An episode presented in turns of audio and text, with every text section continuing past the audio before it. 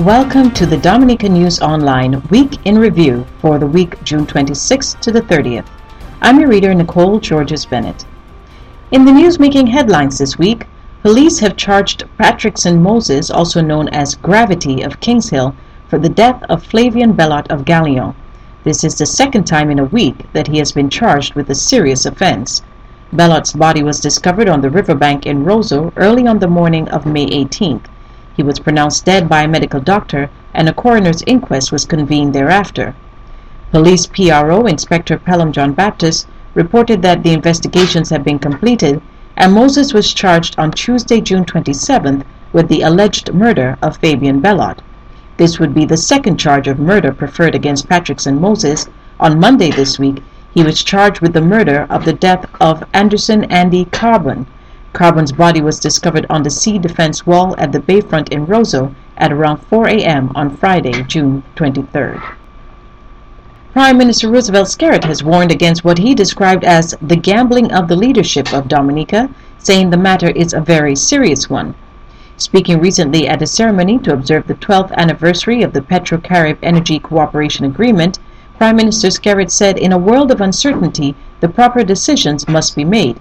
Electorates vote in established governments, and the next morning they're upset about it. He noted that this is done without proper analysis of the situation. He said, quote, We go and we vote without properly analyzing things, and we put the future of our children in jeopardy. End quote. In other news, Adeyola Xavier of the St. Martin Primary School has topped the Grade 6 National Assessment exams. She was among four students from the school who made it into the top five positions in the exams with grade A's in all subject areas. The other top five performers were De Leon Fontaine of the Temple SDA Primary, Nala Alexis of the St. Martin Primary, Karel Joseph of St. Martin Primary, and Clarissa George of the St. Martin Primary. Fontaine from Wesley was the only boy in the top five performers. And with girls continuing to outperform boys in the Grade 6 National Assessment exams, Acting Education Minister Catherine Daniel has made an appeal for mentors to come forward to assist boys on the island. De Leon Fontaine of the Temple Seventh-day Adventist Primary was the only boy to make it to the top five level of achievers. Daniel spoke at a press conference when the results were made public and stated that over the years, statistics have shown that girls always outperform their male counterparts at an average of 5%. She said while the ministry continues to raise the standard of achievement for both genders, she believes that boys also need mentors and positive influences to help boost achievement levels.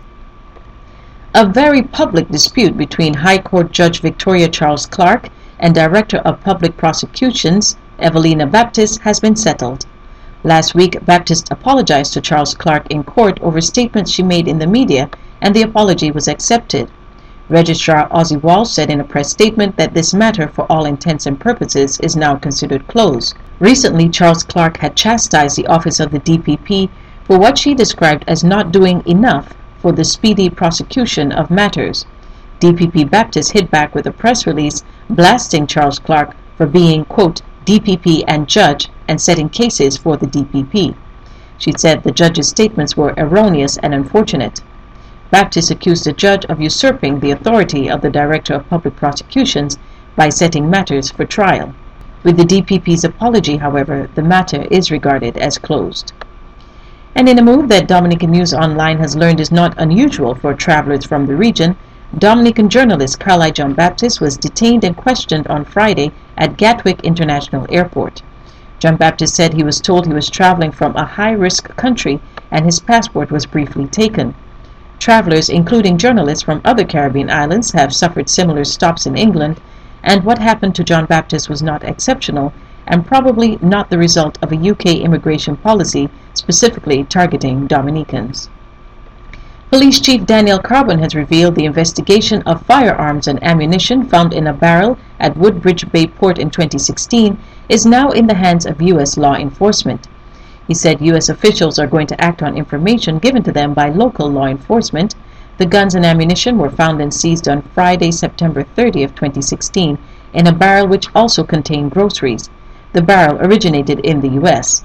The matter has been described by Minister of Justice, Immigration and National Security Rayburn Blackmore as a major security threat.